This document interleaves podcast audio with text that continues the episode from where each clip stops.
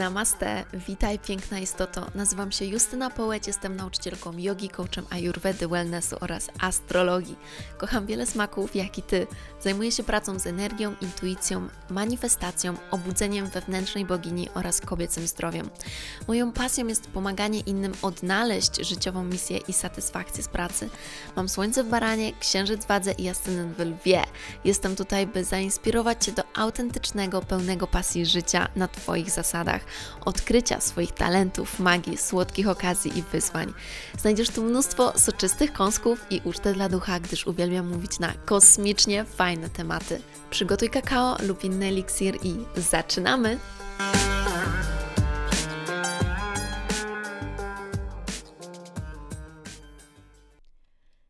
Namaste, witajcie moi kochani, przed Wami rozmowa, wow, rozmowa z Maksymem Komarem. Jeżeli ktoś z Was nie jest jeszcze w świecie hipnozy, hipnoterapii i nie kojarzy Maksyma, to to jest ten moment, by go zacząć kojarzyć, ponieważ jest on jednym z najbardziej uznanych, znanych, profesjonalnych, wyjątkowych nauczycieli i w ogóle hipnoterapeutów w Polsce i zapewne również na świecie. Krótko o Maksymie. Jest on dyrektorem i założycielem Professional Hypnosis Training Institute, gdzie przeprowadza swoje szkolenia. Jest również sekretarzem polskiego przedstawicielstwa Eastern European Association of Hypnotherapists and Clinical Psychologists i jest jego certyfikowanym trenerem. Jest oczywiście certyfikowanym hipnoterapeutą. Jest również autorem serii wykładów, właściwie szkoleń, które przeprowadził w Loyola University w Chicago. Prowadzi liczne szkolenia w USA i na terenie Europy. Jest autorem licznych publikacji naukowych na temat hipnoterapii i słuchajcie, to, jest nie, to nie jest wszystko.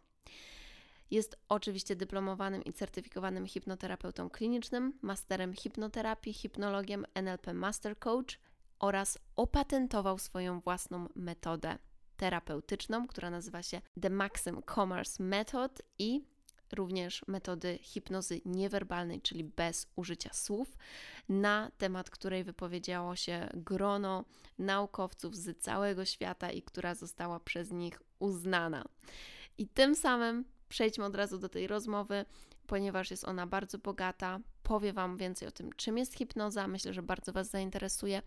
I zostańcie koniecznie na drugą część tej rozmowy, ponieważ w drugiej części rozmawiamy o manifestacji, o tym, jakie spojrzenie ma na to Maksym z naukowego punktu widzenia, o naszych przekonaniach, o naszych umyśle i o naszej sile woli.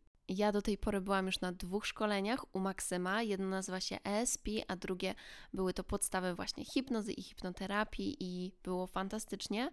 Maksym zdecydowanie to, czego uczy, sprawił, że ja jestem lepszym coachem, mentorem, mam więcej narzędzi i lepiej mi się pracuje z moimi klientami. Dlatego też bardzo chciałam, byście go poznali i wiem też, że będę się wybierać na kolejne szkolenia u niego. Życzę Wam fantastycznego czasu i wyciągnijcie z tego co najlepsze.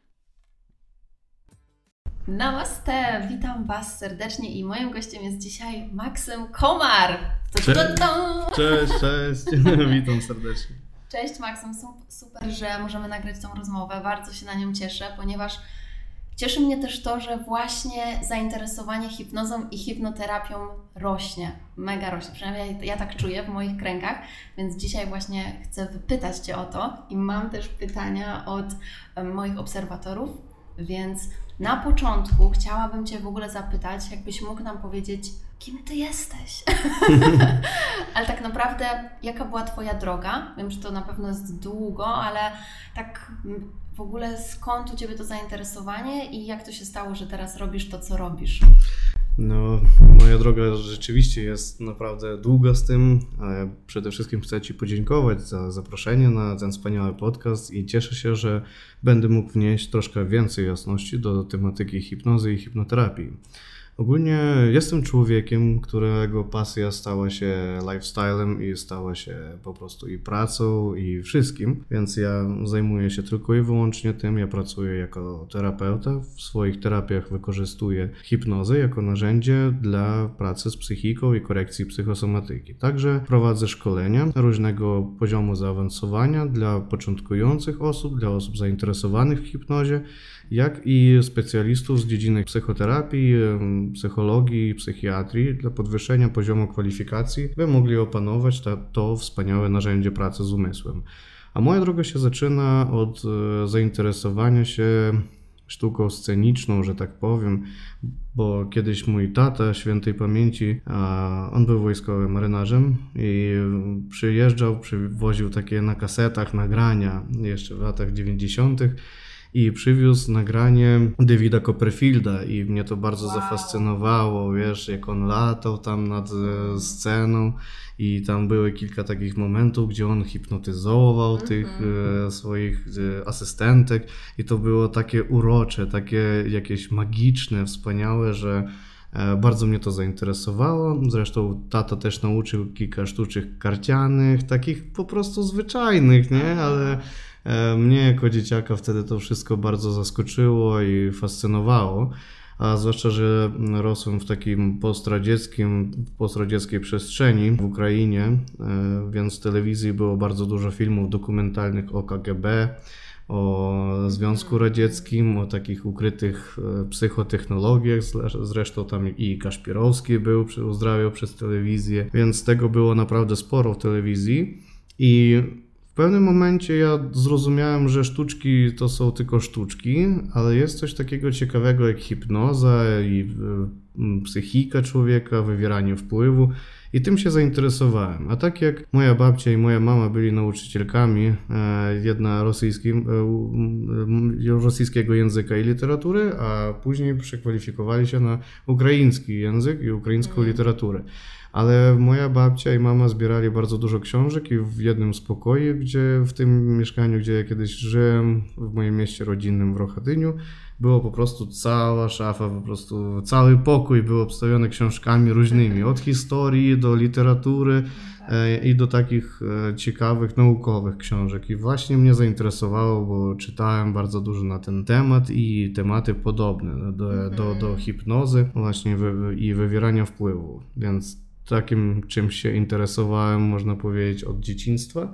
Oczywiście przy tym i interesowało mnie bardzo dużo innych rzeczy, ale jednak to z tyłu głowy zawsze miałem. No i od tego w sumie zaczęła się moja przygoda. Super. To od ilu lat pracujesz już jako e, hipnoterapeuta? Jak hipnoterapeuta już tak zawodowo pracuję od ponad 12 lat. Ja tutaj jak przyjechałem do Polski, to był 2009 rok. Ja od razu po szkole, jak mhm. skończyłem szkołę, to przyjechałem tutaj na studia. No i równolegle ze studiami zacząłem zaliczać kursy. E, jeździłem po świecie, w Polsce, e, bardzo dużo czytałem e, różnych książek, więc naprawdę zbierałem tą wiedzę i po dzisiejszy dzień zbieram, otwieram się na nowe. Ale zawodowo już tak pracuję z ludźmi około 12 lat. Czyli to w to wchodzi no, praca właśnie terapeutyczne, plus miałem w swoim doświadczeniu kilka lat, e, jeździłem z bardzo znanym hipnotyzerem kiedyś scenicznym Jurijem Opryszczewem, asystowałem mu i poznałem sztukę hipnozy scenicznej. Później sam już robiłem swoje show ale... Ja mam przyjemność widzieć nagranie. tak, więc e, zapraszali mnie do telewizji nagrywać takie show, ale to jest tylko show. Ja myślę, że ono atrakcyjnie wygląda i robi wrażenie, ale nie ma w sobie takiego wielkiego potencjału pracy z umysłem, bo to jest tylko estradowa sztuka, troszkę iluzji, troszkę jakby mentalizmu, wywierania wpływu scenicznego, który po prostu bawi ludzi, ale nic więcej nie wnosi w ich życie. Więc fajna jest zabawa, ale jednak e, moim powołaniem jest pomagać ludziom, moim powołaniem wewnętrznym jest rozwiązywać zagadki umysłu, skąd się bierzą jakieś e, błędne przekonania albo mm, jakieś traumy z dzieciństwa i, i ja tak sobie Myślę, że w pewnym przeniesieniu na metafory jestem takim troszkę Sherlock Holmes, który ma za zadanie rozwiązać zagadkę, która kryje się głęboko w umyśle innej osoby. I bardzo się cieszę, kiedy to naprawdę się udaje i bardzo szybko to zrobić, więc e, mi zależy na tym, żeby ten rezultat został osiągnięty i mm, pozostał, ta zmiana pozostała z człowiekiem, z którym pracuję. Świetnie, super, że o tym powiedziałeś, bo to jest w ogóle powód też dlatego, dlaczego chciałam ten podcast tak bardzo nagrać, by dać ludziom znać, że hipnoterapia jest z mojego researchu najbardziej efektywną formą terapii. To również zależy o jakich przypadkach mówimy. Hipnoterapia rzeczywiście jest bardzo skutecznym narzędziem, dlatego że można bezpośrednio pracować z podświadomością, wykorzystując specyficzny język perswazji, wykorzystując specyficzne konstrukcje werbalne, ale i również niewerbalny wpływ na człowieka. Pracujesz kompleksowo, docierając do najgłębszych zasobów oraz do najgłębszych e, takich przyczyn, które, z których powstaje wszystkie ich następstwa.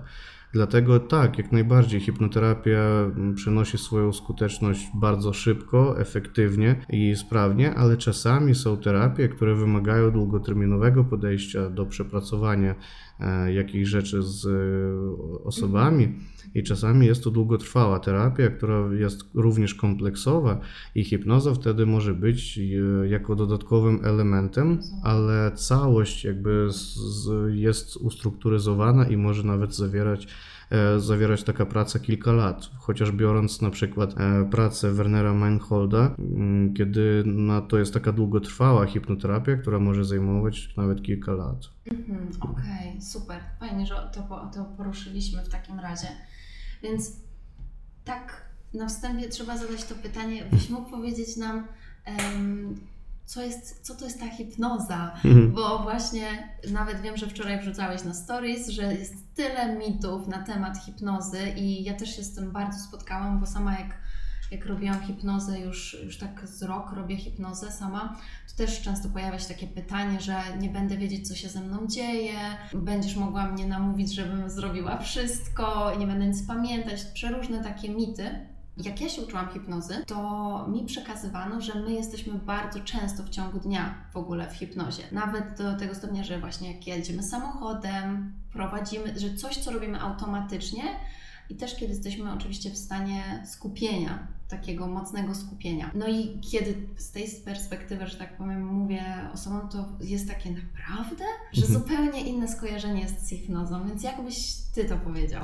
Zazwyczaj my kojarzymy hipnozę no, przez to, co widzimy, tak? Człowiek w ogóle nawiązuje do tego, co widzi, więc takie skojarzenia wizualne, na, na nim budują się mm, zrozumienie czegoś. No i bardzo Często jest tak, w większości, w 90 przypadków, e, że 90% przypadków, że człowiek po prostu ma to przekonanie z tego, że kiedyś w telewizji coś zobaczył. Albo jakiś film, na przykład, tak jak wczoraj właśnie wystawiałem u siebie na blogu w Instagramie, że oglądaliśmy film na Netflixie o hipnoterapii i to jest film po prostu, który musiałem za dwa podejścia obejrzeć, bo po prostu nie dałem rady jednym.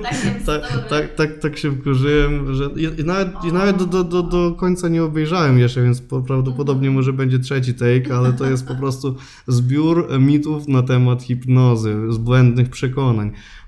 No, ale pokazali go na Netflixie i człowiek popatrzy w taki film i uzna, że wow, to hipnoterapeuci mogą tak po prostu uwięźnić innego człowieka od siebie, wywierać wpływ na jego wolę i zrobić niewolnika z człowieka, tak, i później po prostu robić wszystko z jego umysłem. Właśnie to jest mit, właśnie to jest po prostu ba bardzo i bardzo zniekształcony wygląd tego, jak to wygląda, ale mm, ludzie się zasugerują filmem, bo nikt nie nie sprawdzi, nikt nie pogoogluje, nikt nie poczyta na przykład, że nawet Sigmund Freud wymyślił swoją metodę psychoanalizy poprzez e, to, że mm, wyrzucił z niej, e, jak wyrzucił? No po prostu on w pewnym momencie, jak jeździł do Francji, e, do Żaneta Charcota i, i Bernheima, do dwóch różnych szkół. Jedna znajduje się w, Paryż, w Paryżu, paryżska szkoła, druga w mieście Nancy, szkoła hipnozy, więc uczył się hipnozy, e, by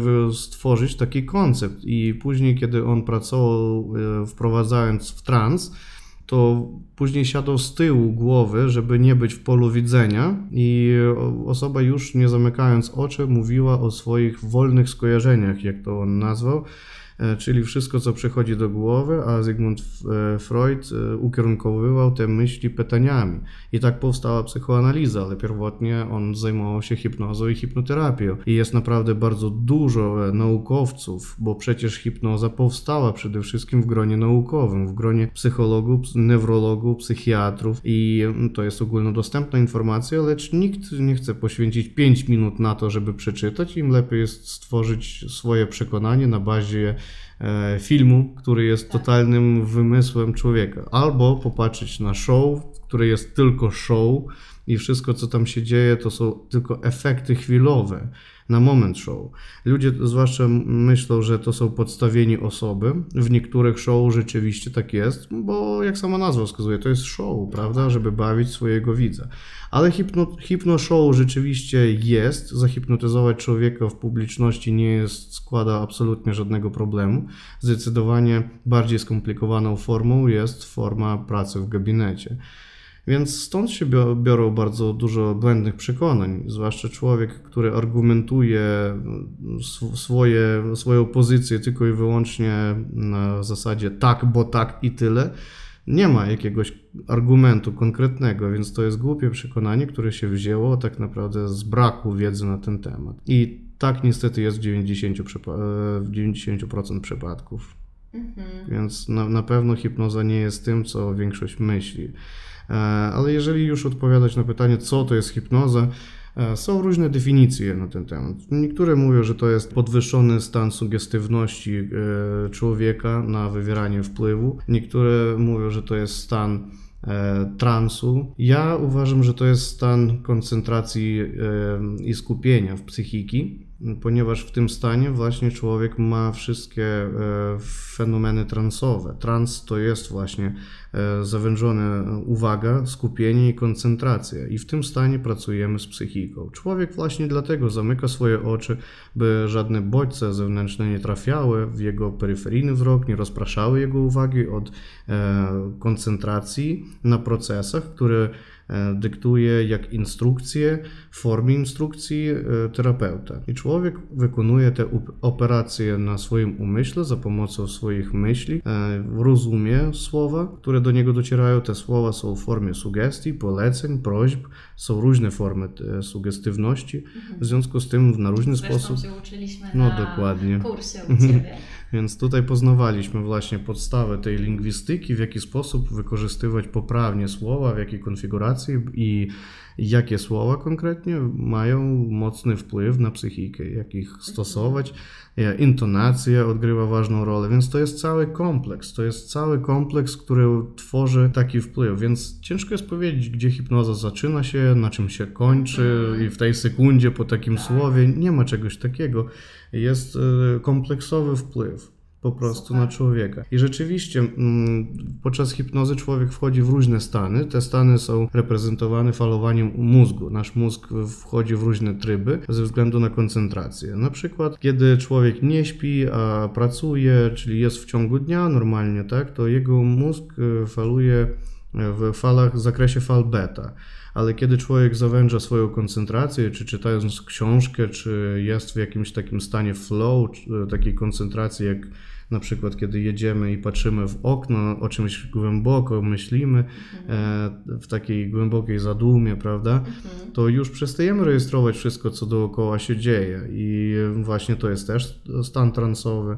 I to jest już wtedy tryb alfa. Jest taki tryb pomiędzy beta i alfa na, na pograniczu. Więc to jest stan transowy. I sztuką jest właśnie utrzymywać koncentrację człowieka w tym stanie, w stanie pogranicznym, mhm. e, inaczej nazywanym również Bardo stan przejściowy. Tak? To jest stan pomiędzy e, snem a rzeczywistością. Więc hipnoza absolutnie nie jest snem. To jest kolejny mit, że człowiek zasypia, prawda? Tak. Człowiek nie zasypia. Wtedy bez sensu jest przychodzić na terapię. Przecież co noc człowiek śpi u siebie w domu i e, jego nie obchodzi wszystko, co się dzieje na zewnątrz. E, zewnątrz oczywiście człowiek może wyglądać tak, jakby on spał, ale to jest tylko z zewnątrz, dlatego że wewnątrz człowiek nie śpi, bo inaczej by nie reagował na sugestie terapeuty, a w związku z tym terapia byłaby bezskuteczna. Ja lubię mówić, że do swoich klientów, kiedy przychodzą, że ja nie wynajmuję gabinet na godziny do spania, ja pracuję z psychiką w mocnej koncentracji. Dokładnie. Super. Y, Właśnie na szkoleniu ostatnim padło takie świetne stwierdzenie z Twoich ust, że hipnoterapia jest to nieinwazyjna operacja na umyśle. Tak, Mega coś tym jest. E, Ja też to właśnie tak to czuję. Mam do Ciebie tyle pytań. Jestem tak, w ogóle to jest tak niesamowity temat, podświadomość, właśnie a propos podświadomości, Mhm. to nagrywały, nagrywaliśmy live'a. Jest zapisany na moim profilu, u Maksyma na profilu, więc jeżeli to Was interesuje, to tam jest o podświadomości, intuicji, to tam Was odsyłamy. A teraz, zanim będą moje pytania, no to pytania od Was. Pierwsze pytanie do Maksyma od Was. Em, zacznijmy od tych, od, em, od Oliwii. Oliwia pyta, czy aby zostać hipnoterapeutą, trzeba ukończyć minimum roczną szkołę hipnoterapii i czy trzeba być po studiach psychologicznych? E, Z chęcią odpowiem na Wasze pytanie. Bardzo dziękuję, że interesujecie się tematem. E, Będę odpowiadać szczerze, tak jak ono jest. E, Niekoniecznie być psychologiem, by opanować techniki hipnozy i zacząć stosować je pomagając innym ludziom. Ale wykształcenie psychologiczne, wykształcenie specjalistyczne, medyczne jest mile widziane, dlatego że e, wtedy to jeszcze bardziej poszerza możliwości. Wtedy osoba jest specjalistą, tak? Ale proszę zrozumieć, że nie każdy psycholog umie hipnotyzować i wprowadzać w trans, więc nie każdy psycholog czy psychoterapeuta jest dobrym hipnoterapeutą, ale nie każdy dobry hipnoterapeuta koniecznie musi być psychologiem, czy psychiatrą, czy y, psychoterapeutą. Jest to nieco odmienna ścieżka, nieco odmienna dyscyplina i nawet, ja bym powiedział, w pewnym sensie nauka, dlatego że ona się bazuje na takich rzeczach jak biologię, neurologię, fizjologię, psychologię i wielu innych, takich jak e, język ciała, gestykulację, e, cold reading, żeby rozumieć, jak funkcjonuje mikromimika. E, To wszystko bardzo kompleksowa wiedza, chociaż y, też y, chciałbym powiedzieć, że niekoniecznie jest ukończyć konkret jakiś tam godzin zakres, czy jeszcze, e, żeby stać się hipnoterapeutą. Oczywiście dobrze jest mieć e, nie tylko wiedzę, ale i papier, który umożliwia, prawda, pracę w zawodzie. E, Hipnoterapia ogólnie jest e, w PKD, ale ona klasyfikuje się jak działalność paramedyczna, więc jest mm, dokładnie, Okej, więc to- tak, ona jest jako działalność paramedyczna pod kodem PKD 86.90D. W związku z tym e, my możemy właśnie rozpoczynać swoją działalność e, właśnie pod tym PKD.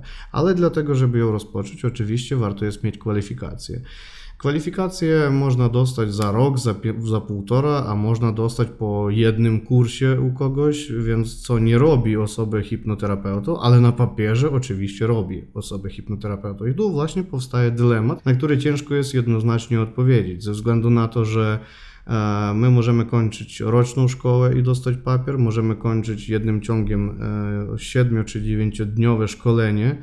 E, Są takie szkoły, które umożliwiają takie coś i dają certyfikat hipnoterapii potwierdzający kwalifikacje w zawodzie hipnoterapeuty. Ale powstaje drugie pytanie, czy ten papier rzeczywiście odpowiada poziomu umiejętności i kwalifikacjom tego terapeuty, który odbył 7 dni na szkoleniu i już od razu jest super, hiper, mega terapeutą, tak? Więc ym, sam papier nie mówi o poziomie kwalifikacji. W związku z tym niektóre osoby mogą latami się uczyć i nie przejmować klientów, wciąż zdobywają wiedzę, a niektórzy po jednym szkoleniu zaczynają swoją praktykę. E, Więc ym, to jest i dobrze, i źle, ze względu na to, że mało kompetentni osoby robią złą e, sławę hipnozie i hipnoterapii, ze względu na to, że zaczynają przyjmować ludzi, którzy potrzebują pomocy, a oni nie są w stanie im kompetentnie pomóc i po prostu te osoby zaczynają bardzo źle e, odbierać hipnoterapię ze względu na takich właśnie mało kwalifikowanych, ale posiadających dyplom osób. Właśnie, bo nawet jak wrzucałam stories i pytałam, kto miał jakie doświadczenia z hipnoterapią, to pojawiło się chyba z 10 osób. Oczywiście miałam chyba tam 300 osób, które kliknęło, że było na hip, hip, hipnoterapii i, i super. I było z 10 osób, które właśnie kliknęło, że byli i nie podobało im się. To myślę, że to jest też odzwierciedlenie właśnie Mhm. tego, tego, że nawet to, co Ty nas uczysz na szkoleniu, że musimy najpierw e, wiedzieć, z czym przychodzi do nas klient, żeby ocenić, czy to jest problem, z którym my my możemy pomóc, no bo jeszcze być może na przykład nie jesteśmy tak doświadczeni, by pomóc w tym problemie. Ależ oczywiście i niestety no, ja nie odpowiadam za to, jak uczą w innych szkołach i e, w ogóle nie chciałbym o tym rozmawiać ze względu na to, że Jasne. po prostu nie mogę się wypowiadać na temat innych szkół, Mhm. ale każdy może dojść do swojego własnego wniosku, jeżeli troszkę pointeresuje się tematem. E, Ja odpowiadam za swoje szkolenia. One u mnie nie tylko potwierdzone certyfikatem międzynarodowym ISO e, 9001, co świadczy o moich usługach, ale również jestem kompetentnym, profesjonalnym specjalistą, który uczy komple- kompleksowo i od razu wskazuje na BHP, wskazuje na to, jaki zakres mm, trzeba po na przykład tym stopniu, który zaliczyłaś u mnie, tak, które było na poprzednim szkoleniu, no to właśnie mówię osobom, że nie trzeba brać wszystkich osób, tylko po prostu tych, które my na danym poziomie, dopóki opanujemy mechanizm pracy, no to należy pracować z takimi problemami charakteru bardziej dylematów, e, charakteru, które nie są traumatycznego charakteru, czy fobie, czy jakieś takie zaawansowane problemy, prawda, związane ze śmiercią kogoś bliskiej osoby, e, z gwałtem, czy takimi mocniejszymi e, problemami, tylko na przykład właśnie redukcja stresu, e, pewność siebie, jakieś lęki przed wystąpieniami publicznymi, lęki przed e, oceną innych, takie bardziej socjalnego charakteru Tak. dylematy i to jest ten stopień, z którego my bardzo dobrze możemy zacząć swoją praktykę. My na tym możemy opanować e, swoją umiejętność, rozpracować e, to, czego my się nauczyliśmy na szkoleniu, ale mało tego, nie zrobimy nikomu tym krzywdy. W związku z tym, jak przyjdzie osoba, na przykład, która ma brak pewności siebie albo ma jakiś problem z wyrażaniem swoich emocji, to my nie zrobimy krzywdy brakiem swojej kompetencji, dlatego że to jest takiego rodzaju problem, który da się rozwiązać szybko, ekologicznie i skutecznie. Osoba od razu natychmiast czuje rezultaty, jeszcze będąc na seansie. E, I na tym rozpracowujemy umiejętność e, wprowadzania w trans, wprowadzania e, samego procesu hipnoterapii. A kiedy już rozpracujemy w sobie tą umiejętność, to ja zapraszam na zaawansowane szkolenia, gdzie już nie uczymy się wprowadzać w trans, lecz pracować z bardzo takimi już zaawansowanymi problemami. Tak, i właśnie to jest to, na co ja będę się wybierać do Ciebie, bo to, co powiedziałeś, to dokładnie tak jest i powiem Wam, że z mojego doświadczenia, jak tak przez rok prowadziłam hipnozę, to właśnie te rzeczy związane, pewność siebie, to jest, to jest coś, z czym najczęściej do mnie ludzie przychodzili. I powiem Wam, że to jest coś takiego, co tak świetnie można, e, hipnoz, tak można pomóc właśnie hipnozą na pewność siebie, właśnie praca z emocjami, czucie tych emocji, tam nawet mm, no różne rzeczy, nawet wsłuchiwanie się w intuicję lepiej, tego, wiesz, bo to zależy z, kto Tak. przychodzi, jaki ma problem, wszystko jest do zrobienia, ale to są właśnie, bazujemy na takich rzeczach i właśnie minimalizacja stresu. I świetnie, e, widzę świetne efekty i widzę, że to mi też ym, daje pewność siebie, że w końcu będę gotowa też oczywiście na jakieś takie większe rzeczy, kiedy najpierw nauczę się tego bardzo dobrze, a potem pójdę na kolejne szkolenie, bo praktyka według mnie jest właśnie bardzo, bardzo ważna. E, Nawet gdybyśmy mieli przecież te wszystkie szkolenia i nawet byśmy już mieli całe szkolenie z pracy nawet z najtrudniejszymi traumami, a nie, a nie mieliśmy doświadczenia w pracy z człowiekiem, Dokładnie. To wtedy. to ja sobie tego nie wyobrażam. Wtedy ta cała wiedza jest bezskuteczna. Ja lubię dawać taki przykład z bokserem, prawda? Który na przykład weźmiemy osobę, wyobraźmy sobie, że jest osoba, która pasjonuje się boksem i czyta książki na ten temat, czyta książki techniczne, jak wykonywać uderzenie, jak ustawić bloki, prawda, jak, jak e, koncentrować się na przeciwniku. E, może oglądać bardzo dużo dokumentalnych filmów, oglądać różne boksy i wtedy może uczyć się 10 lat, 15 lat, ale wyjdzie na rynek i po prostu w No pierwszym time już będzie po sprawie, ze względu na to, że nie miał praktyki, więc tak naprawdę gromadzenie teoretycznej wiedzy bez praktyki jest bezskuteczne. Jest to po prostu informacja w naszym umyśle, która nie jest w żaden sposób, e, nie ma podstaw pod sobą praktyki, więc ja wolę pracować tak, że my mamy jeden zakres, zakres podstawowy, i teraz trzeba jego opanować, wprowadzić w praktykę. Kiedy opanujemy to, to przechodzimy do następnego.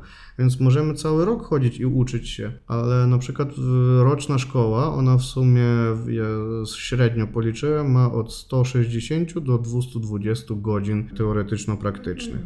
U mnie szkolenia, jeżeli e, zebrać na przykład takie trzydniowe szkolenie, ma w sobie 30 godzin. Bardzo mało na rok. Do- jakby ale tak- ale tak właśnie jest. jestem. Jeżeli policzyć właśnie zjazdy i czy ich częstotliwość i tam załóżmy, że one są weekendowe i każdy tam co dwa weekendy, więc cały rok trwa, więc jest tak, że 160, 100, 220 godzin. U mnie moje programy szkoleniowe, jeżeli łączyć ich w, też w taką kolejność, to mają e, 180 godzin.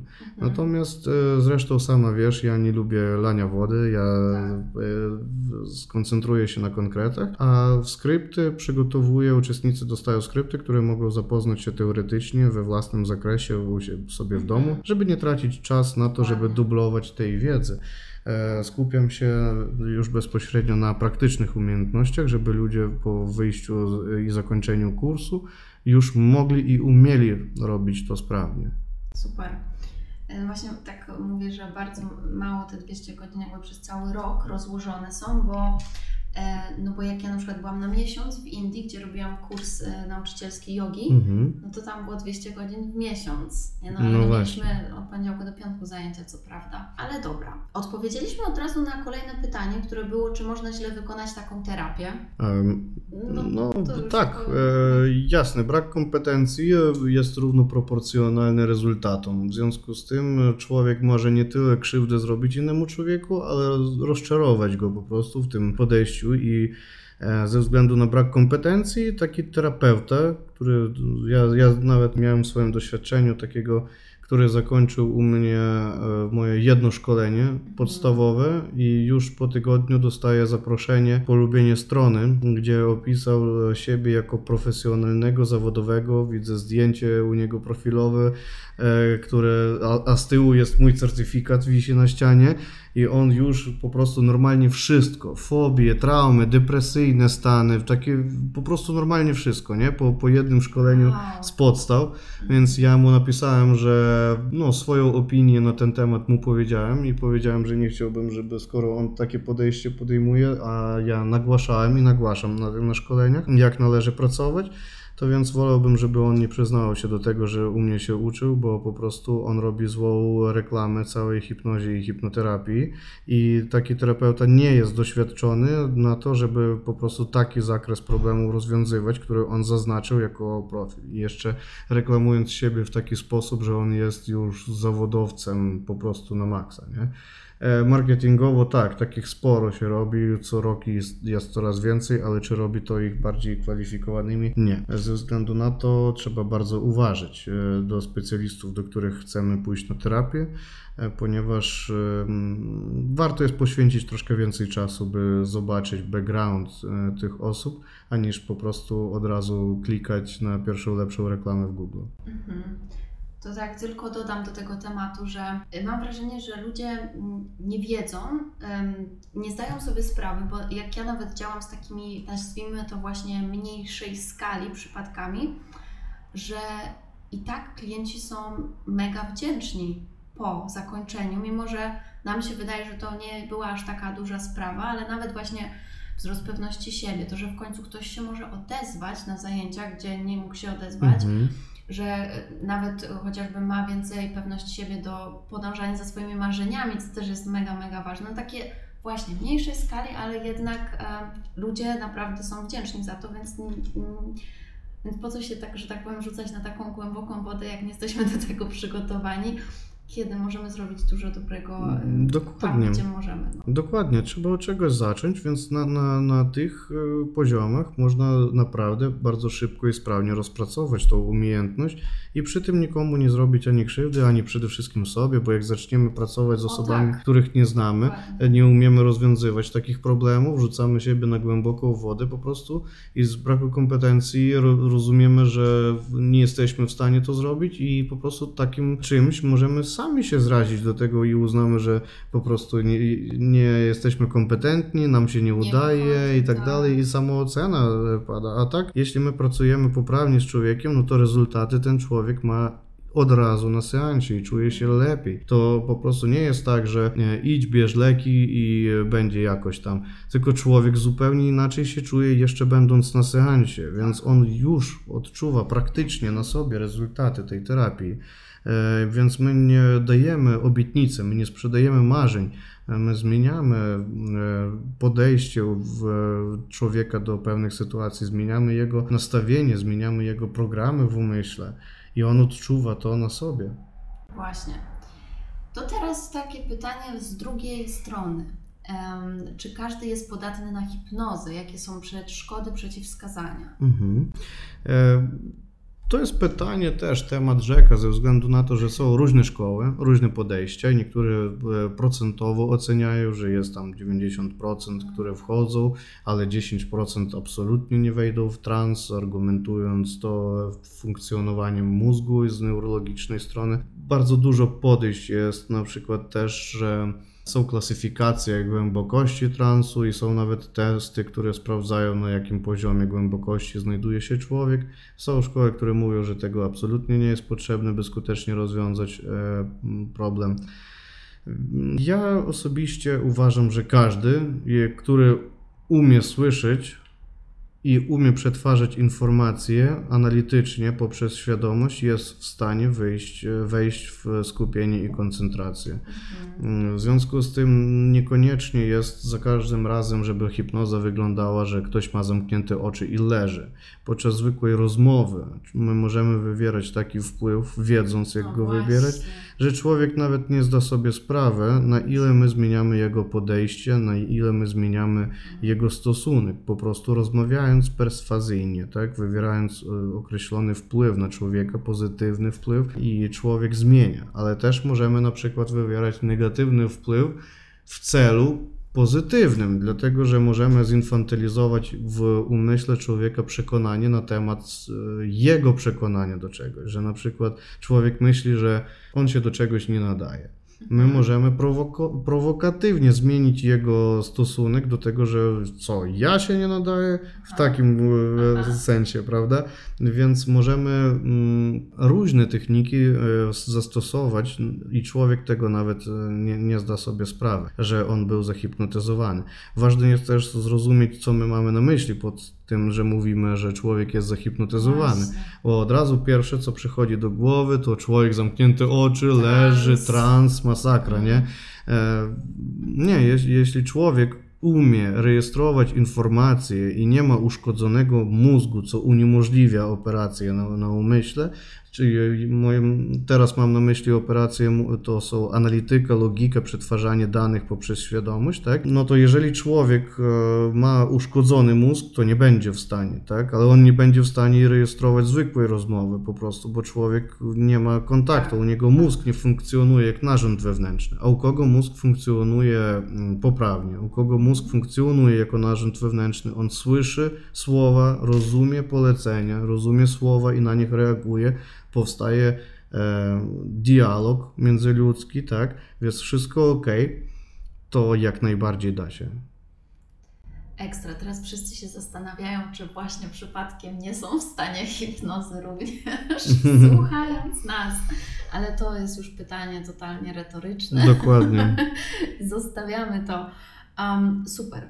To teraz pytanie od Wiktorii jak ma się hipnoza do subiektywizmu wspomnień oraz pracy nad traumami? Pracujemy z traumami i jest taka technika jak regresja hipnotyczna. Regresja ogólnie jest to praca ze wspomnieniami. Jest to procedura, za pomocą której my możemy się cofnąć swoimi torami pamięci do określonego wydarzenia, które się u nas odpieczętowało w naszej psychice w formacie wspomnień, ale wywiera wciąż na nas wpływ, na nasz charakter, na nasze możliwości, jakaś trauma. Więc e, za pomocą takich e, operacji na umyśle jesteśmy w stanie dotrzeć do tej przyczyny, nawet zobaczyć pierwo, co się zdarzyło przed tą przyczyną i przepracować, podejść. Samej, samego faktu dokonanego nie zmienimy. Nie zmienimy e, to, co się już wydarzyło, tak? Ale my możemy zmienić nastawienie człowieka do tego. Człowiek może przeanalizować i zobaczyć zupełnie z innej strony niż wtedy nie mógł. E, teraz załóżmy, człowiek ma 50 lat. Trauma była w dzieciństwie, kiedy człowiek e, miał 6-7 lat, wtedy zupełnie inaczej świat w jego umyśle i odbiorze mm -hmm. wyglądał. On przyjmował bardziej emocjonalnie, krytyczne myślenie jeszcze nie było rozwiązane, ale jak powstała jakaś trauma wtedy, załóżmy z molestowaniem czy jeszcze czymś, no to dziecięca psychika zapamiętała to na tamten moment roz, rozwoju psychiki, czyli dziecko przeraziło się, dziecko e, zapamiętało psychoemocjonalny stan, ale to nie jest umysł dorosłego 50-letniego człowieka. Ale dziecko zapamiętało i tą pieczęcią na swojej psychice ono dorastało i według z tą pieczęcią kształtowało swoje możliwości. Załóżmy teraz e, człowiek ma 50 lat i ciężko jest mu znaleźć e, partnera ze względu na to, że pojawia się po prostu jakaś fobia, prawda, przed e, aktem seksualnym czy przed bliskością, intymnością i ciągle te stosunki dochodzą do pewnego jakiegoś poziomu, a dalej po prostu drogi się rozchodzą. I ten człowiek przychodzi na terapię i mówi, no kurde, wszystko jest ok, robię wszystko i nagle w pewnym momencie ode mnie uciekają ludzie. Nie wiem w ogóle o co chodzi, prawda? Bo dziecko wtedy mogło zapomnieć. Jest e, mechanizm obronny psychiki, który blokuje traumatyczne wspomnienie, dlatego żeby dziecko mogło dalej rozwijać się w socjum, w którym się znajduje. E, rozmawiać z rówieśnikami, ale również niektóre sytuacje sytuacje powodują tak, że dziecko nie spracowuje ta blokada i dziecko rzeczywiście się zamyka w sobie wtedy rozwija się agorafobia, wtedy rozwija się nerwica lękowa, e, powstają inne e, dodatkowe rzeczy, prawda, może wyjść na jąkanie, mm, no i później po prostu człowiek jest bardzo zamknięty, co uniemożliwia mu w ogóle. Wtedy to jeszcze gorzej sytuacja wygląda, bo tak to człowiek rósł i rozwijał się, tylko ma zablokowany jeden aspekt, a tutaj ten aspekt zablokował mu niemal pół życia. Więc tutaj już wchodzi w grę zupełnie inna forma terapii, która jest bardziej długotrwała i idzie na rozpracowanie, nowe rozpracowanie nowych nawyków, e, więc to jest już terapia osobowości. E, kiedy człowieka trzeba na nowo uczyć, w ogóle w życiu dawać sobie radę. I to zajmuje zdecydowanie więcej niż kilka seansów. Ale jeśli my weźmiemy taką traumę, która była zablokowana e, mhm. z tego powodu i człowiek przychodzi i mówi, no wszystko ok, ja nawiązuję jakieś tam, miałem relacje, czy tam tak. po rozwodzie jestem, czy jeszcze coś, ale ciągle jest jakiś aspekt, który po prostu jest wyższy ode mnie, od moich sił, od moich emocji i nie ogarniam no to wtedy wystarczy kilka seansów, żeby rozwiązać e, taki problem. Ekstra, to jest właśnie temat tak, e, tak ważny i tak pomocny. Jak tu jesteśmy, e, to od razu mi się skojarzyło to z dwoma rzeczami. Pierwsza rzecz, że zobacz, jak ty o tym mówisz, mówisz o, o powrocie do tamtych wspomnień, a teraz na przykład inne osoby też nazywają to pracą z wewnętrznym dzieckiem, mm -hmm. nie? Pracą z tym dzieckiem, które jest w nas i który właśnie blokował te różne rzeczy. I to też jest e, bardzo, bardzo fajne, myślę na to zwrócić uwagę, że Maksym jest otwarty na takie różne rzeczy, nawet na astrologię. Znaczy, oczywiście, bo w sumie nieważne jak nazwiemy to werbalnie, samego faktu tego technicznego nie zmienia. Nie mhm. zmienia to tej konstrukcji, co mamy na myśli pod tymi słowami. Więc czy nazwiemy to wewnętrzne dziecko, czy powrót do wewnętrznej obfitości, czy nazwiemy to energia e, pierwotna, tak? Mhm. energia źródła, do którego my wracamy, Czy, czy, balans no, czakr, czy balans czakr, tak. czy, czy regresja do dzieciństwa, czy regresja do poprzednich wcieleń, czy regresja do traumatycznego wspomnienia, nieważne, w sumie chodzi o to samo. I Mhm. jeżeli do mnie człowiek przychodzi, ja patrzę na jego koncept myślenia, na jego światopogląd. I jeśli do mnie człowiek przychodzi, który ma bardzo takie ra- racjonalistyczne podejście do życia i myśli w kontekście bardziej naukowym, ja słyszę, jakie on predykaty słowne wykorzystuje, jakie on e, modalności wykorzystuje, czyli jakie, jakich słów używa w swojej komunikacji, to mi pokazuje jego światopogląd.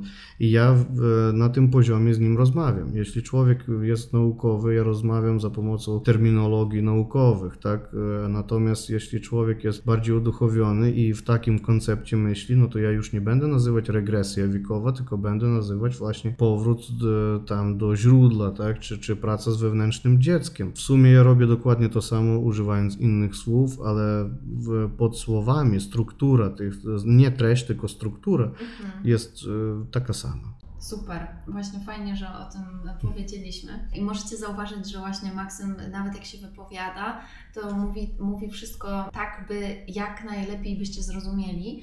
I w ogóle w swojej tonacji głosu, jak, jak przeprowadza hipnozę, czy nawet podczas rozmowy, jest właśnie taki bardzo perfekcyjny. A uwaga, uwaga, to dlatego, że jest słoneczną panną. Tak, no, urodzony we wrześniu, więc. Ty miałeś kiedykolwiek robiony cały kosmogram? Kiedyś miałem takie doświadczenie, tak. O, bo ja jeszcze Twojego nie generowałam. A pamiętasz coś, coś z tego, czy to coś... Ciekawa jestem Twojego doświadczenia, Mhm. tak totalnie wiesz. E, szczerze mówiąc, ja e, nie do końca pamiętam wszystkie szczegóły, Mhm. ale pamiętam, że mi robili kiedyś taki kosmogram i rzeczywiście było bardzo sporo podobieństw, prawda? E, jak już wiemy, ja jestem panną. E, Więc też to w jakiejś formie odpowiada mojemu charakteru. Mhm. Również e, też e, liczyli mi na przykład po dacie urodzenia, tak, numerologicznie, jaka Aha. jestem liczbą w I końcu, co tam Ci prawda? wyszło? Dziewiątka. Dziewiątka. No No. to jest niesamowite, bo mm, ja się No, a, a liczba mistrzowska to jest 11 w ogóle, więc no. No, no, no. Więc wiesz, no, troszkę jestem w Aha, temacie, aha. oczywiście nie tak bardzo, bo Aha. mam swój kierunek tego tematu, ale jak najbardziej jestem otwarty. Ja bym na przykład nie nazwał siebie e, zwolen... jakby, jakby to powiedzieć, chciałbym, e, o, jestem agnostykiem, czyli ja dopuszczam wszystko, ale nie wierzę bezpodstawnie po Mhm. prostu, więc e, ja dopuszczam, że wszystko może być w życiu, absolutnie wszystko i może e, istnieć, więc ale wolę e, sprawdzić, zanim cokolwiek mówić na ten temat, bo bardzo często jest tak, że ludzie z góry po prostu mają jakieś swoje zdanie, tak jak już mówiliśmy o przekonaniu, na przykład o hipnozie, E, więc e, jeśli ja czegoś nie znam, ja po prostu na ten temat się nie wypowiadam, albo mówię szczerze, że ja jestem po prostu mało kompetentny w temacie, żeby móc jednoznaczną przyjąć jakąś pozycję. Więc ja jestem otwarty na każdą wiedzę, E, Jestem wszystkiego ciekaw i bardzo chętnie poznaję wszystko, bo to mi pozwala rozumieć, e, co mogę wyeliminować, e, co ma sens, a co sensu nie ma. A czy Ty pamiętasz swoją dokładną godzinę urodzenia w tym momencie? E, Jest to około 7 rano. To był poniedziałek. Poproszę dokładną dzień najpierw. No to jedziemy. O, Jedziemy będzie ciekawe. Dawaj. 16 września. 16.09, 91 rocznik. To Poniedziałek. jesteś 91 rocznik? Tak. Okej. Dobra, super. I godzina? 7 rano. Okej. 16 wrzesień, 7 rano. I jeszcze potrzebuję miejsce urodzenia. Mm, Rochatyn, Ukraina. Rohatyn. Mam nadzieję, że dobrze napiszę wszystko. A pokaż a jakieś y, koło większe miasto? Mm, większe miasto? Iwano-Frankowsk. Dobra, mam to. Mhm. Mam to. Jest super. Zanim wygeneruję Mhm. Twój kosmogram, to tylko chcę powiedzieć, że totalnie wydaje mi się, że masz bardzo mocnego skorpiona w kosmogramie. Bym nawet stawiała, że gdzieś w ascendencie, dlatego że skorpion właśnie w astrologii to jest ten znak, który jest związany z dokopywaniem się do źródła problemu, wchodzeniem bardzo głęboko i jest związany właśnie z psychologią, hipnozą i tym wszystkim. Więc No, bardzo ta, ta, ta, ta, ciekawie. Chwila widzisz? prawdy. Max. Woohoo! Ascendencie skorpionem! Nie mogę! No proszę. Oh my god, zgadłam. No jednak doświadczenie, to... to jest właśnie doświadczenie. No. Ja bym nie powiedziałem, że zgadłaś, dlatego że tak posiadasz mocne doświadczenie już, że po prostu nie musisz zgadywać, bo i tak wszystko wiesz po prostu. Wystarczy kilka informacji, a z tego układasz fascynujące wyniki, więc widzisz? No, e, ma sens, ma sens, jak najbardziej. Fajnie to opowiada i odpowiada temu odzwierciedleniu mojego charakteru. Wow, dobra. No to już, już wszystko wiemy i, i Max, czyli po prostu to jest odpowiednia osoba na odpowiednim miejscu, bo wiecie, że tak dla moich astrologicznych dzieci tutaj powiem, że właśnie jak ucieleśniamy swój kosmogram, to wtedy żyjemy pełnią i, i po prostu robimy coś z mega pasją. I to jest potwierdzenie dla mnie, że Maxim jest właśnie w odpowiednim miejscu i robi to, co jest mu bardzo, bardzo bliskie. No, widzisz, ja w moim doświadczeniu nie korzystałem z kosmogramu, e, żeby trafić na tą ścieżkę, którą idę, e, więc być może podpowiedź e, dla tych osób, które też nie wiedząc swojego kosmogramu mogą dziesiątkę trafić po prostu tak jak ja w swoim życiu po prostu trzeba bez względu na wszystko robić to, co wy lubicie, to, co, do czego wasza dusza leży, tak? do czego macie otworzone serce. E, ja w pewnym momencie e, swojego życia po prostu był bardzo wielki dylemat, bo kiedy przyjechałem na studia, to przyjechałem na stosunki międzynarodowe, bo moi rodzice e, wiedzieli lepiej ode mnie, tak? Co ty dziecko wiesz, po prostu no my tak. wiemy lepiej od ciebie i tak dalej. No i na pierwszym roku tych studiów ja uznałem, że to nie jest moja bajka, bo to totalnie źle się czułem z tym i ja nie lubiłem tych politycznych różnych rzeczy tam na studiach, ja się po prostu tam męczyłem. No i był dylemat, e, żeby po prostu z rodzicami mm, nie wchodzić w kontra, prawda, bo ja ich rozczaruję jako jedynie dziecko, albo jednak być w zgodzie ze sobą i powiedzieć po prostu szczerze, że słuchajcie, ja nie chcę iść tym dro drogą, którą wy mi wymyśliliście, chcę iść swoim torem, nie? No i było na początku tak, że słuchaj, jesteś rozczarowaniem, jak my tutaj dla ciebie tyle się staramy, a ty pojechałeś tam i bardzo ciężko było przeżywać i słyszeć te słowa od najbliższych, od rodziców, bo od nich w sumie wsparcie było najważniejszym, prawda? No ale wtedy uznali, że ja ich rozczarowałem, że ja zrobiłem źle i powiedzieli, żebym wracał, bo wtedy finansowali, bo skąd dziecko, no które tak. skończyło szkołę, dopiero miało brać pieniądze na, w, jakby w innym kraju, prawda? Dopiero co na studia ten. Więc powiedziano było, żebym wracał do domu albo sobie sam robił co chce, nie? E, więc postanowiłem, że będę robić to, co chcę. I nie wróciłem do domu. E, pracowałem, na, na trzech różnych pracach pracowałem. Wieczorem jeździłem na magazyny, żeby układać jakiś towar, prawda? W dzień pracowałem w sklepach osiedlowych, więc jakoś tak sobie zarobiłem na to, żeby wydawać na swoją pasję.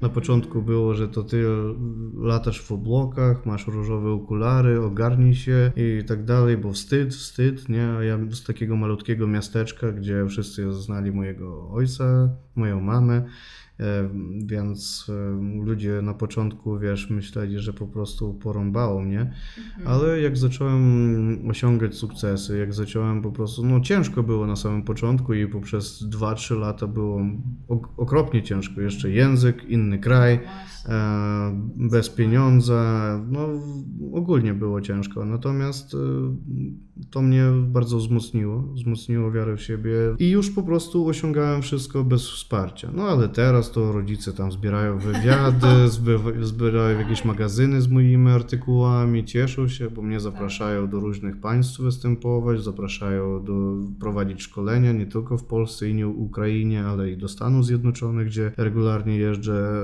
też prowadzić szkolenia, zwłaszcza w tym roku mam dwa szkolenia w Stanach Zjednoczonych. Wow, E, jeden w Arizonie, drugi w Nowym Jorku. Więc e, po prostu już wybrałem wtedy swoją ścieżkę i tak. Taka podpowiedź, to jest moja historia mojego życia, prawda? Więc jakby ciężko nie wyglądało, jakby strasznie to nie wyglądało, jeśli wy macie wybór iść podążyć swoją drogą, ale tam jest strasznie i ciężko, albo iść scenariuszem, którym wam dyktują inni, wybierajcie iść swoją drogą, bo kiedy wy żyjecie scenariuszem, który dyktują inni, wy nigdy nie będziecie żyć swoim życiem. Wy będziecie po prostu niewolnikami woli i scenariuszu innych osób. A jak inna osoba może wiedzieć lepiej od was, co wy w swoim życiu chcecie? I na początku będzie ciężko, ale później to po prostu będzie miało największy sens waszego życia i wy będziecie e, później, nie, nie będziecie pracować ani dnia w swoim życiu, dlatego że nie będziecie traktować swoją pasję jak pracę. Wy po prostu będziecie się cieszyć życiem, jeżeli robicie w życiu to, co lubicie i jeszcze przy tym e, zarabiacie na tym i rozwijacie się w tym to nie będzie uciążliwym wstawaniem każdego dnia, to będzie wstawaniem każdego dnia z e, tym zapałem w oczach, by szybciej zacząć robić to, co wy kochacie i uwielbiacie. To będzie piękne, ale żeby do tego dojść, to macie mieć świadomość, że co najmniej rok, dwa trzeba będzie poświęcić na dosyć e, mocne przekształcenie siebie, swoich przekonań, e, swoich barierów, ale to tego wartuje czasami w życiu, żeby osiągnąć to, co chcemy, należy po drodze zmagać się z tym, czego nie chcemy robić, ale rezultat tego jest wart. Ja się mogę tylko podpisać pod tym, bo miałam też taką historię, bo może ty nie wiesz, ale ja jestem po prawie, ja studiowałam prawo, skończyłam prawo, no. ale chciałam postanowić, że koniec i, i zwalniam się z kancelarii i, i pójść do tego, co robię teraz, co też y, możesz sobie wyobrazić, jaka była mhm. reakcja, mm -hmm. nie? No, zdaję sprawę. pani prawnik, to w hmm. ogóle tak do wszechświata, nie? Więc zwariowała. No ale teraz oczywiście jest wszystko super, no i wszyscy są dumni. E, więc na początku musimy być chyba dumni z siebie, że w ogóle to robimy, co, co nam w duszy gra, i potem, potem inni to zrozumieją albo nie. Dokładnie, ale nawet jeżeli nie, to nie jest nasz problem. Dokładnie. Super, więc tak kończąc i zahaczając o to, co mhm. powiedziałeś, na pewno słyszałeś, to jest bardzo popularne słowo teraz, manifestacja. Mhm. I tak, gdybyśmy mogli powiedzieć, bo, bo właśnie mówimy o tym, że hipnoza świetnie działa na pracę z przekonaniami, a obok mamy to, co nazywamy manifestacją. I tak, cały koncept manifestacji polega na tym, że jak czegoś chcę, to muszę przeprogramować właśnie swój umysł żeby, żeby móc to dostać, żeby to przyciągnąć. O, bo inaczej to się mówi, że to, że to jest prawo przyciągania i że my to przyciągamy. Więc, e, więc takie mam pytanie właśnie do Ciebie. Czy Ty byś też się zgodził z tym, że to tak działa? Że w Twoim życiu też na przykład miałeś jakieś rzeczy, które byśmy to mogli nazwać albo po prostu pragnąłeś ich, albo chciałeś się zmanifestować i właśnie poprzez pracę z hipnozą nad przekonaniami mm, one się zmanifestowały? No, nawiązując do tego, co przed chwilą powiedziałem, to jak najbardziej. Oczywiście, że tak jest, ale trzeba też rozumieć, że mm, sam umysł może być świetnym strategiem i ułożyć plan, ale ten plan nie zostanie zrealizowany bez działań. Mhm. Jeżeli my będziemy leżeć na kanapie i tylko myśleć o milionie dolarów czy tamten, to on z sufitu nie spadnie. I my możemy przyciągać, manifestować latami, ale nic z tego nie wyjdzie. Ale za pomocą właśnie mocnej koncentracji my jesteśmy w stanie rozpracować najlepsze i najskuteczniejsze przyczyno-skutkowy ciąg, taki łańcuch, żeby zrealizować ten cel. Jeżeli my będziemy wszystko traktować jak swój cel, nawet jakieś marzenie, które wydaje się niemożliwe, ale my możemy przekształcić go w formacie konkretnego celu do osiągnięcia i wtedy podczas głębokiej koncentracji jesteśmy w stanie popracować nad tym, by skonfigurować w swoim umyśle najbardziej proste, najbardziej lekkie w osiągnięciu dla nas możliwe e, rozwiązanie, i, do, i sposób dotarcia do tego, żeby osiągnąć w końcu ten cel. I jak najbardziej za pomocą takiej pracy umysłowej my sobie stwarzamy kierunek naszych czynów. I wtedy my osiągamy dowolny cel, realizujemy każde marzenie, dlatego że wszystko jest realne. Tylko trzeba nie tylko e, marzyć o tym, a jednak działać w tym kierunku jest. Więc jak najbardziej się z tym zgadzam, ale też tylko jedną intencją e, no, nie będziemy żyć, Oczywiście. prawda? Połączenie tych, tych wszystkich rzeczy i też myślę, że tak jest, że jak właśnie zmieniamy te przekonania, to po prostu to jest niemożliwe, że tylko siedzimy na tych przekonaniach, Dokładnie. tylko od razu zaczynamy z, zgodnie z nimi działać, Mhm. nie? Bardzo dużo jest tych przekonań, które nas ograniczają, w stylu na przykład, żeby dużo e, zarabiać, to trzeba dużo i ciężko pracować, bo w życiu nie ma lekko, ale trzeba zdać sobie sprawę, kto nam zasugerował te przekonania. Może to byli rodzice, może dziadkowie, którzy rzeczywiście mieli ciężko w życiu i dlatego nie, nie mają innego doświadczenia, więc nie mogą powiedzieć o czymś innym. Oni mówią ze swojego, z punktu widzenia e, swojego doświadczenia i oni w życiu zarabiali, ale ciężko pracując, więc mówili, że słuchaj, żeby zarabiać dużo, to trzeba ciężko pracować, więc trzeba, trzeba. Nie trzeba, nie ma takiej zasady. Wystarczy pomyśleć głową, jak zrobić to w zupełnie inny sposób. I wtedy jest to możliwe, ale ta osoba, nie mając takiego doświadczenia, nie wymyśli ten sposób. Bo gdyby mogła, to by tak robiła. W związku z tym patrzmy na to, kto nam sugeruje jakieś przekonania. Jeżeli oni nam nie odpowiadają, nie akceptujmy je. Pozbywajmy się tych przekonań, które nas ograniczają, i wtedy jest, zostaniemy bardziej otwarci na coś nowe. Wszystko można osiągnąć lekko. Natomiast, e, żeby to lekko zostało osiągnięte, trzeba na początku popracować swoim umysłem, by rozpracować wizję tego, jak można to zupełnie w innym koncepcie osiągnąć ten cel i do niego dojść swoimi czynami. I wtedy dla nas staje się realne to, co dla innych osób jest nieosiągalne ze względu na ich mm, bariery i blokady. Zmiana przekonań powoduje zmianę naszego życia. Ekstra. I tym samym będziemy kończyć. Bardzo, bardzo Ci dziękuję za czas poświęcony, Ja za również wszystko, bardzo co dziękuję. powiedziałeś. Cieszę się, że mogliśmy poruszyć i takie podstawy i rozwinąć to na praktykę właściwie, mm, bo te ostatnie rzeczy No, w sumie tak. taka jest praktyka i wcielanie to w życie. Także bardzo, bardzo Ci dziękuję jeszcze raz.